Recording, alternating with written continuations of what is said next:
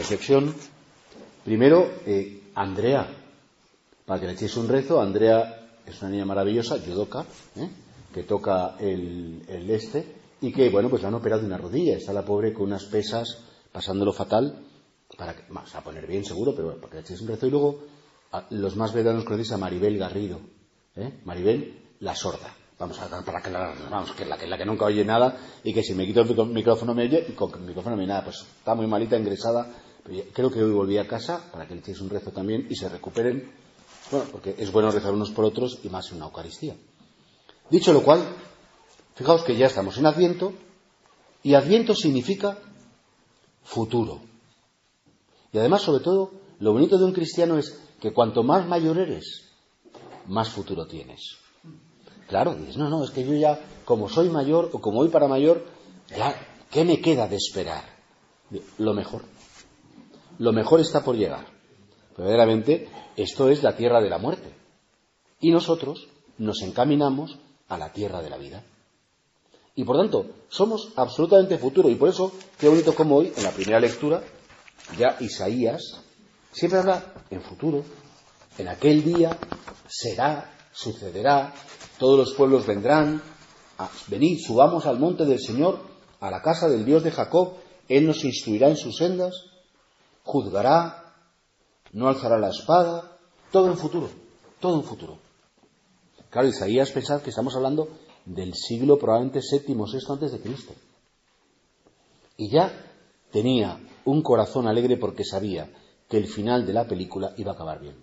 Dicen eso lo leí en una novela muy simpática, Cometas en el cielo, que en Afganistán, cuando no estaban los talibanes y había cine, te invitaban a ir al cine y siempre preguntabas, ¿y cómo acaba la película? Entonces había que preguntar, era muy importante porque si la película acababan ganándola los malos, nadie iba al cine. Tenían que ganar los buenos. ¿Le voy a pagar yo dinero para ver cómo un sinvergüenza se sale con la suya y encima sale de Roseta? Y dice, ni hablar a nosotros nos pasa eso, que nos están contando ya lo que va a pasar. Y es que al final triunfa Cristo, triunfa su gracia, y Jerusalén, que es un símbolo del lugar elegido por Dios, que en definitiva es la humanidad dentro del cosmos, Cristo dentro de la humanidad y cada uno de nosotros dentro de Cristo. Ahí se producirá esa, esa luz y esa salvación. Ponte ya de pie, Jerusalén, quítate el velo de tristeza. Y por eso creo que el Adviento es un tiempo primero para pensar cuáles son las causas de nuestras tristezas. Porque a mí me gusta siempre distinguir entre el dolor y la tristeza. El dolor es inevitable y el dolor forma parte del amor. Cuando pierdes a un ser querido, cuando te duele la tripa Ay, qué contento estoy que me duele la tripa, pero es tonto. Cuando te duele la tripa no tienes que estar contento, tienes que estar que te duele la tripa. Claro, lógico decir, ay, pero yo tengo mucha fe. Pues te aguantas, te duele la tripa igual. Si dices eso, es que no estás viviendo la verdad. O sea, distinguimos el dolor, el dolor físico, el dolor psicológico y el dolor también espiritual del pecado, ¿eh? que es terrible cuando uno es consciente de lo que significa el pecado. Y el dolor no es malo. La tristeza sí. Porque ¿qué significa la tristeza? La tristeza es la consecuencia de vivir el dolor sin esperanza, la tristeza es la consecuencia de vivir el dolor sin fe, olvidándonos de que todo es futuro y que siempre lo mejor está por llegar. Y esto es importantísimo. Porque nosotros nos sobreponemos a nuestros dolores, nos sobreponemos a nuestras tentaciones de tristeza y nos quitamos el velo oscuro que no nos dejaba ver. Y es que tenemos ganas de vivir, muchas ganas de vivir. Porque hemos comprendido que la vida es muy bonita, que la vida tiene mucha belleza y queremos vivir. Y además queremos vivir con las personas que amamos. Queremos vivir con Dios, lo primero. Queremos vivir con los que se nos han marchado antes que nosotros. Queremos vivir con la gente que queremos aquí. Queremos vida. Si la vida es un don maravilloso. La vida no es una burla. La vida no es un juego. La vida no es un entretenimiento de Dios. Si Dios nos llamó a la vida a seres inteligentes, bueno, unos más, otros menos, pero relativamente inteligentes, ¿no? Y libres, no sé por qué he mirado para allá, pero no es por nada, ¿eh? O sea que. Adalí por ti no va. ¿eh? pues Dios quiere que, seamos eh, inteligentes, y libres, pues, pues tiene que ser por algo. Y no va a jugar con nosotros. No va a jugar, no, la vida no es un juego.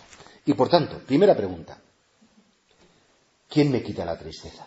Perdón, ¿quién me quita la alegría? ¿Y quién me provoca tristeza? ¿Los pecados de los demás? ¿Las manías de mi familia? Sobre todo eso es la familia, ¿eh? porque lo de la, la vecina del tercero, esa me da igual, con no saludarla me quedo tan fresco, ¿no? Pero pues cuando tu hija te dice una impertinencia, tu hijo es un ingrato, o cuando estás completamente solo, cuando en quien confiabas te ha fallado. Tenemos todos los días muchos atentados contra la alegría. Todos, ¿eh? Motivos para estar triste tenemos muchos.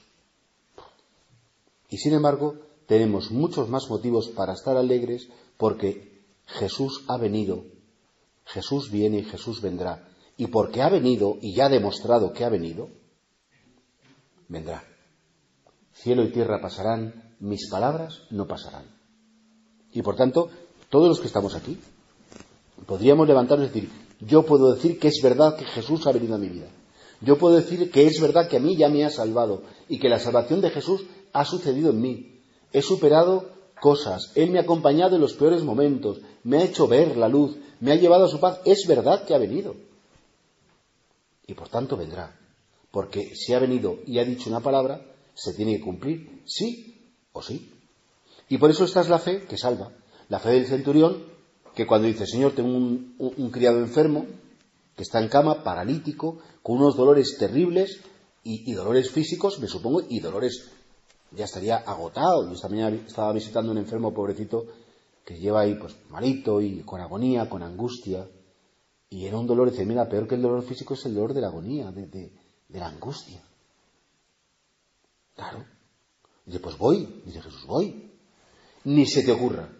Una palabra tuya, desde aquí lo dices y sucede. Entonces Jesús dice, quedó admirado. Y dijo a los que seguían, no he encontrado en nadie de Israel tanta fe como en este pagano. Es tan valiosa esta afirmación, pero basta con que lo digas tú y sucederá que antes de comulgar la Iglesia nos dice a todos que repitamos las palabras del centurión romano. No era, no era ni siquiera judío. Señor, yo no soy digno de que entres en mi casa. ¿Cómo vas a entrar en mi casa? ¿Quién soy yo?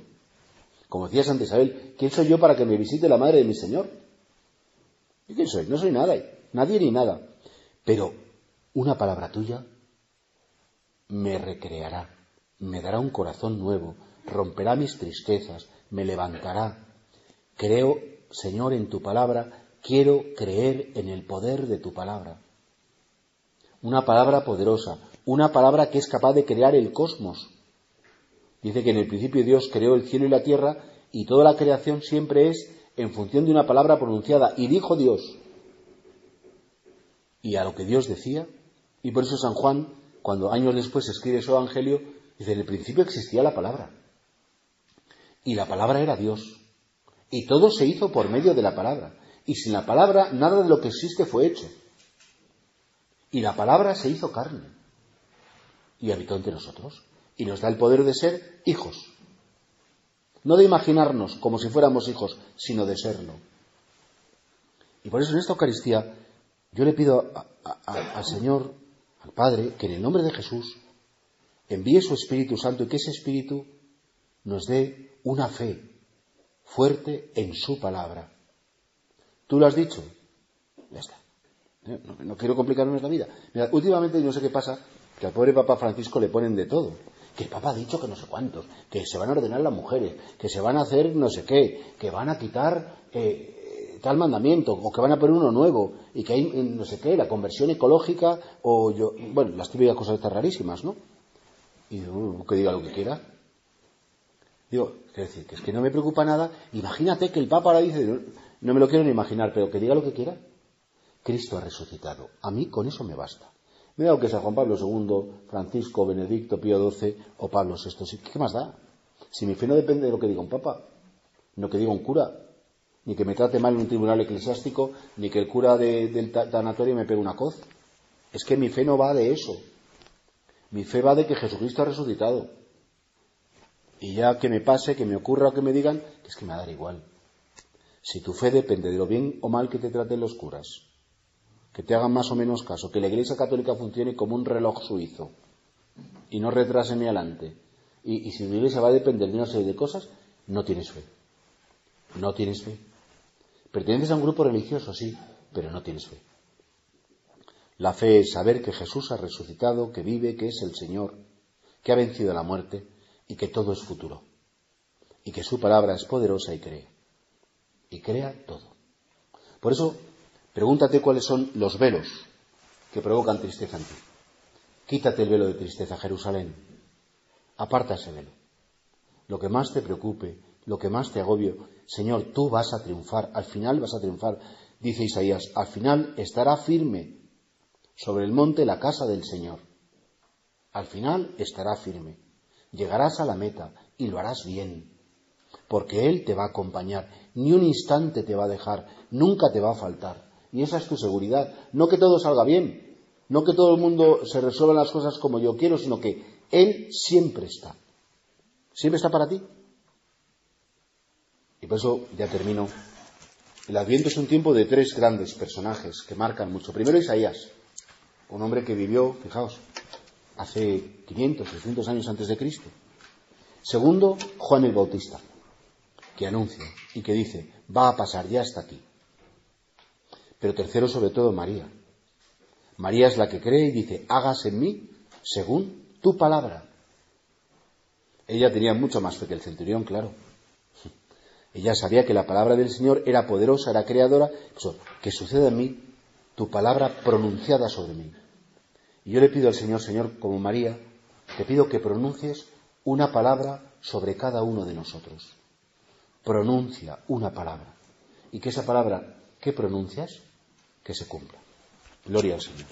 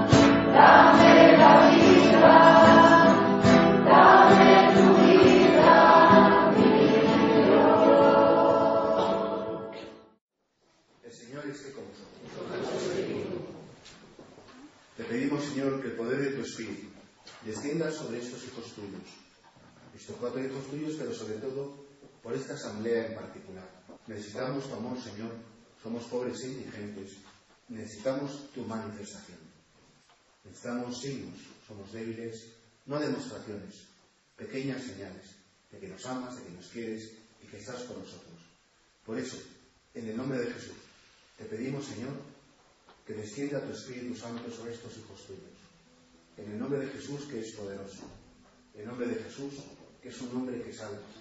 Cuando dos o tres estéis reunidos en mi nombre, ahí estaré yo, dice el Señor Jesús. Invoquemos pues al Espíritu